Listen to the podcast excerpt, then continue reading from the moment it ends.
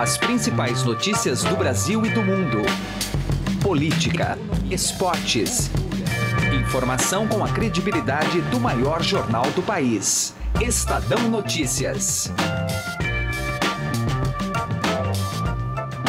Olá, eu sou Emanuel Bonfim e está começando a partir de agora mais uma edição do Estadão Notícias, nosso podcast com análises, entrevistas e informações sobre os temas mais importantes do momento no Brasil e no mundo.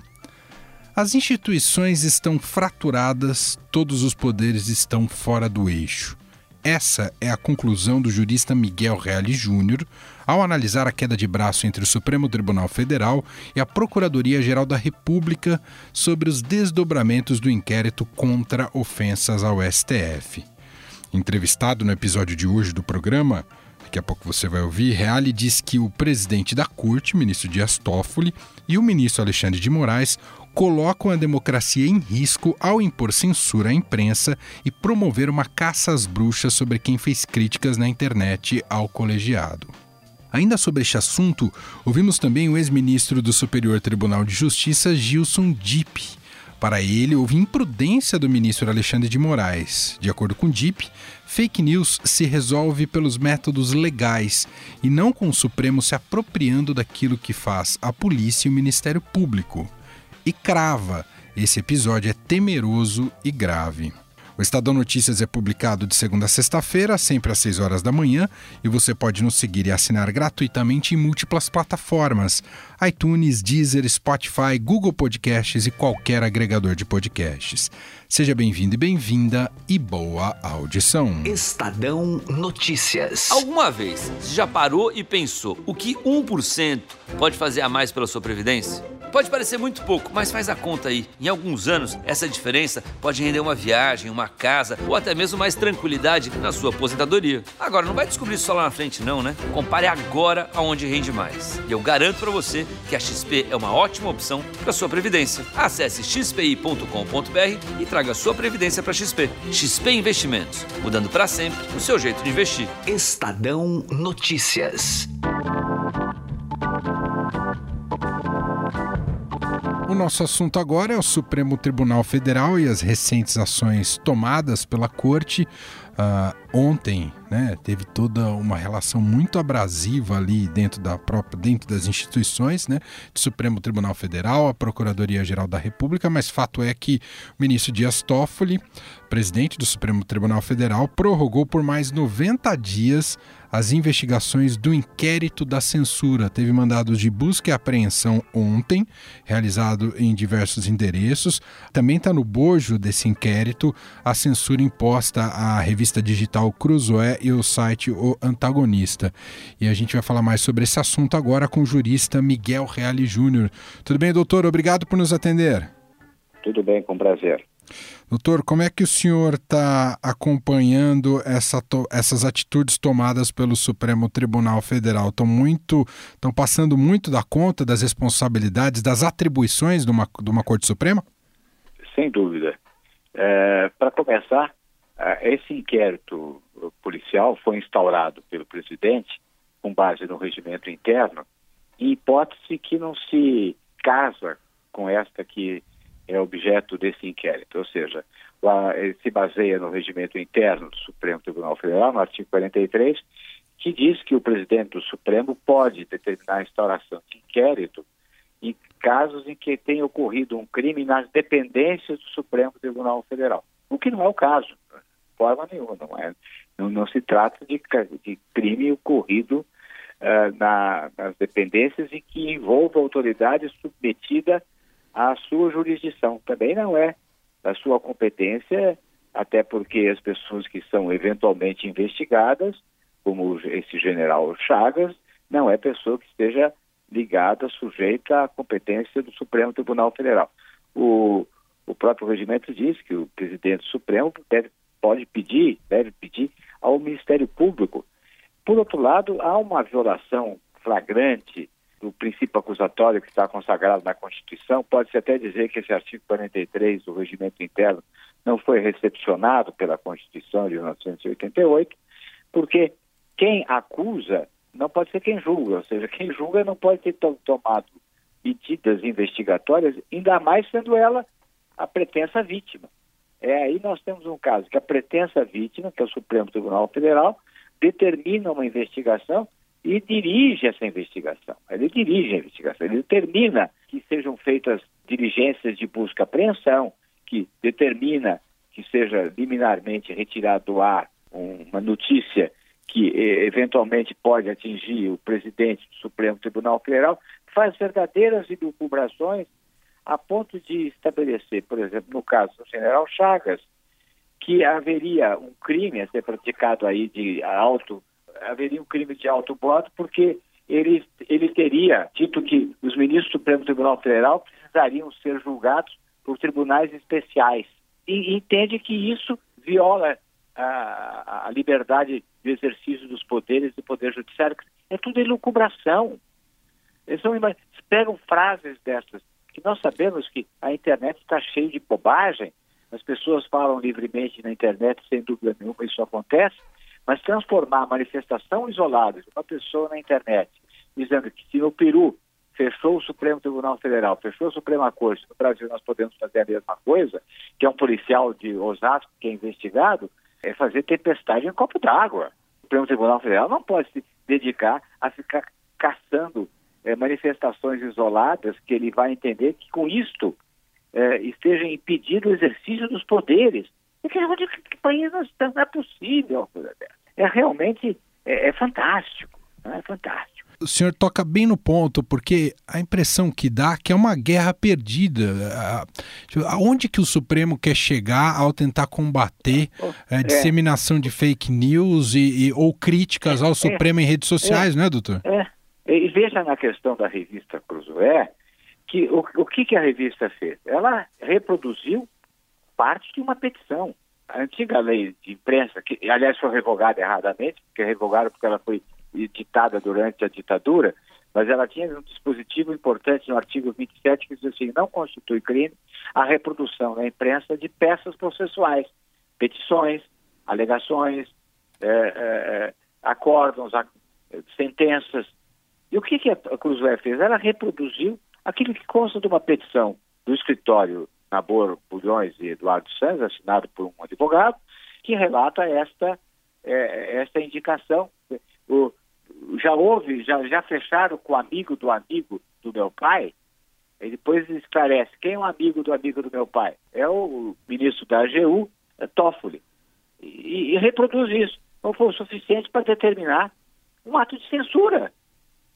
Se tirar do ar a revista, uma revista virtual, tirar do ar essa revista, porque reproduziu a notícia de uma. De um, de um, o que existe, sem dúvida nenhuma, que a revista foi dado acesso a peça que estava num processo revestido de sigilo. Agora, a imprensa não tem que ficar, não pode deixar de noticiar o que chegou às suas mãos. O que deve saber é quem, lá em Curitiba, onde corre o processo de execução penal do Marcelo Odebrecht, quem violou o sigilo e passou essa petição. E, e, e o que, que o Supremo fez com isso? O Supremo, com essa atitude do ministro Alexandre Moraes, divulgou efetivamente uma notícia que estava restrita a Cruzoé. Agora todos nós estamos falando. nós estamos falando agora, hoje, nós, os meios de comunicação passaram o dia falando disso. Era uma notícia restrita que se transformou numa questão fundamental de disputa de poder. Quem aí entra a disputa entre a Procuradoria-Geral e e, e, e o Supremo.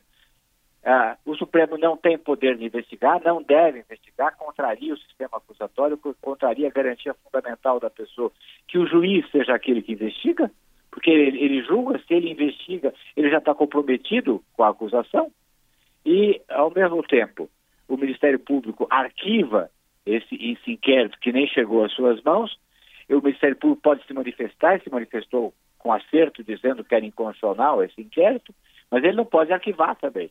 Ele também não pode arquivar, porque quem arquiva é, é o juiz. O Ministério Público pede o arquivamento.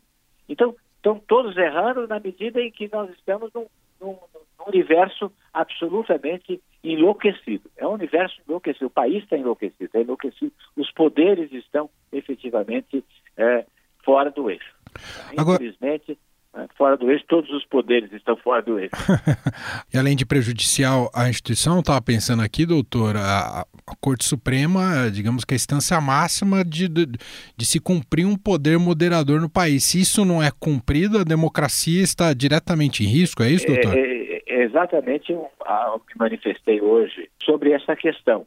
Ou seja, quando o Supremo autoriza uma violação, uma arbitrariedade dessa natureza, ele está incentivando a que nos graus inferiores se cometa o mesmo desatino, não é? Então há um, haverá aí um, um, prejuízo na medida que o caminho da censura, o caminho da arbitrariedade, é, pode ser um exemplo dado pela Corte Suprema aos graus inferiores da magistratura. Isso, e isso coloca, sem dúvida, em risco a democracia.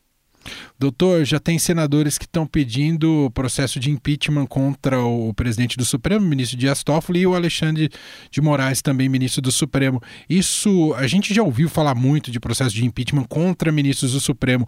Isso tem é, é, validade e pode realmente ter algum resultado efetivo? Como é que o senhor analisa esse tipo de medida? Não, eu, eu, não, eu não vejo que exista aí configuração juridicamente de falta grave que permita que se adeque a hipótese de, de, de, impeachment, não é? Haverá, sem dúvida nenhuma, toda uma discussão jurídica. É, a meu ver, é inconstitucional esse inquérito, sem dúvida nenhuma, não tem, não tem fundamento é, na Constituição porque viola o princípio acusatório, mas acho difícil que se estabeleça aí um processo de impeachment. Muito bem, ouvimos a análise e opinião do jurista Miguel Reale Júnior. Obrigado, viu, doutor? Eu que agradeço a oportunidade. Obrigado. Possíveis excessos do STF continuam aqui na nossa pauta. O destaque chega agora com Gustavo Lopes. E nós continuamos a falar sobre o caso da revista Cruzoé, também do site Antagonista, que tiveram aí suas reportagens retiradas do ar, reportagens que citavam o ministro, presidente do Supremo Tribunal Federal, ministro Dias Toffoli, essa ordem dada pelo ministro também do STF, Alexandre de Moraes. Vamos conversar com o ex-ministro do Superior Tribunal de Justiça, Gilson Dipp. O senhor uh, analisa de que forma essa, essa medida do, do ministro Alexandre de Moraes? O que eu quero dizer é o seguinte: primeiro, eu não acredito que o ministro Alexandre de Moraes, com todo o conhecimento jurídico que tenha, como jurista, como membro do Ministério Público, como advogado, como secretário de Estado e agora como ministro da Justiça, como, como ministro supremo, não saiba distinguir o que é uma, um, um ato de censura prévia com um ato é, processual de pedir de informações. Eu não sei o que realmente possa ter ocorrido. Eu não uhum. acredito que ele seja tão ingênuo né, de estar usando a lei de segurança nacional, como li aí, alguma coisa, para tomar essas medidas de proibir a publicação em sites, etc., etc., como é o caso aí do antagonista, Crusoe, né? vejo as manifestações das associações de, de jornalistas, enfim, eu não consigo acreditar que os acontecimentos sejam tão simples e que as medidas tomadas pelo ministro, um cara sensato, culto, sejam tão supérfluas, sejam tão, uhum. digamos aí, é, simplificadas. Eu, por, é por isso que eu acho que nós temos que ter uma explicação mais profunda. Mas certo. pelo que se vê até agora, né, e eu não gosto de emitir juízos de opiniões, né, eu acho que pelo menos há uma imprudência. Há uma imprudência em tomar algumas medidas que, mesmo que requeressem alguma digamos, uma seriedade maior aí, um isso maior, foram tomadas a destempo. Não, não seria esse o momento de tomar uma medida dessa. Agora, como uma análise geral, o, o senhor acha, pelo que eu entendi, que todo o processo foi mal conduzido pelo STF? Supremo, Supremo, Supremo presidente do Supremo, relator designado, tudo isso tem poderes limitados. O problema, o, o, o processo em si, o poder é do colegiado, é, é do Supremo Tribunal Federal como um todo. E parece que nessas horas de crise, o Supremo, como colegiado, se omite. Para mim, houve uma omissão muito grande do Supremo Tribunal Federal, e isso que está acontecendo agora não vai respingar tão somente no presidente ou no relator designado. Isso já respingou, já maculou a imagem do Supremo Tribunal Federal num momento em que não poderia ser maculado, porque nós estamos vivendo uma sociedade de intransigência, onde há confronto entre os poderes, onde há arbitrariedades manifestas praticadas por todos, e precisaríamos ter aí a Suprema Corte como algo acima do bem e do mal. E fake news e ofensas, isso, isso se resolve de, se for matéria penal, pelo método legal lá dessa investigação. Uhum. Né? Ou se for calúnia e difamação, tem os meios próprios de pedir o ressarcimento por dano moral, etc, etc. Mas nós estamos vendo que o Supremo parece que, como um todo, se amoldou aquilo que vinha fazendo a polícia, Ministério Público, o Executivo, ou seja, tomando medidas drásticas sem pensar nas consequências e sem pensar na, na institucionalidade do judiciário brasileiro. E aí sim, é um momento de grave preocupação, porque agora as, as diligências que foram efetuadas foram efetuadas muito longe das dependências internas do Supremo e dizem respeito a medidas determinadas que violam a, a, a, o próprio domicílio do, a, dos investigados, com buscas e apreensões. Ou seja, o momento é tormentoso. E, infelizmente, o Supremo como um todo vai ter que dar uma resposta. Não vai ser mais o presidente, não vai ser mais o relator, não vai ser mais esse ou aquele. O momento é grave. No momento em que o executivo tem todos esses desmandos e que o Ministério Público se engalfinha em busca de poderes, Lava Jato contra a PGR, é, legislativo não consegue avançar em pauta nenhuma, não precisava o Supremo agravar a situação e trazer e vir ele para o mesmo palco de inconsequências e entrar numa, numa, numa disputa totalmente desnecessária, sem conserto. Ministro, tá? muito, muito obrigado, viu, pela sua atenção. Tchau, tchau. Abraço. Tchau, tchau. Estadão Notícias. Direto ao assunto. Com José Neumann e Pinto.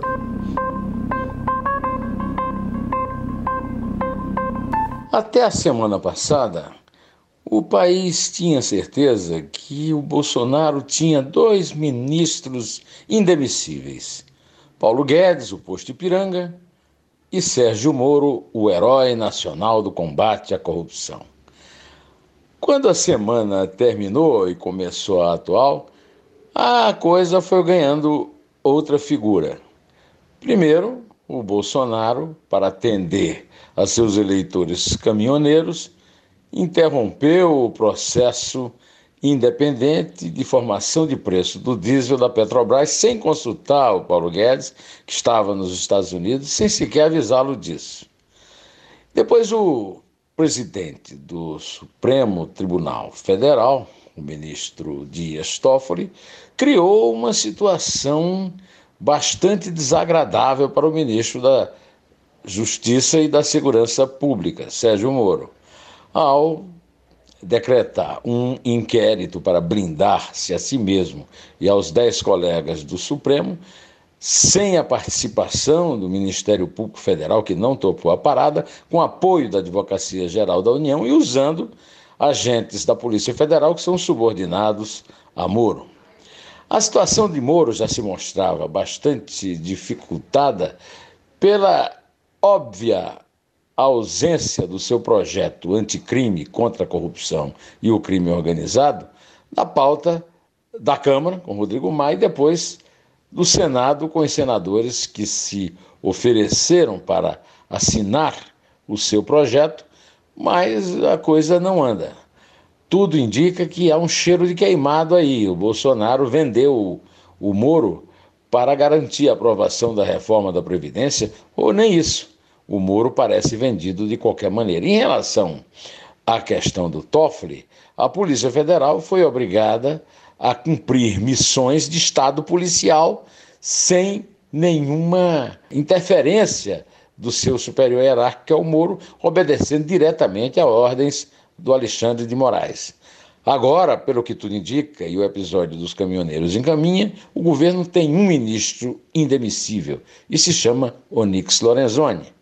José Neumann e Pinto, Direto ao assunto. Estadão Notícias. Chegaram novidades no Shop Together, o e-shopping com mais de 300 marcas como Lenny Blanc, Schutz, Carol Bassi, além de marcas exclusivas como Mixed, Animale e Ricardo Almeida. E o melhor, você pode parcelar suas compras em 10 vezes sem juros e receber tudo em casa, com entrega imediata e troca fácil e sem custo. Acesse já e confira shoptogether.com.br. Shop Together se escreve Shop 2 Gather.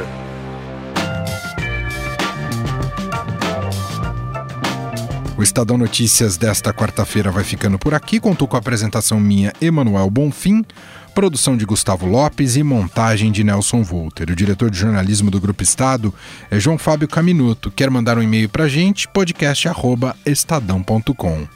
Um abraço para você e até mais. Estadão Notícias.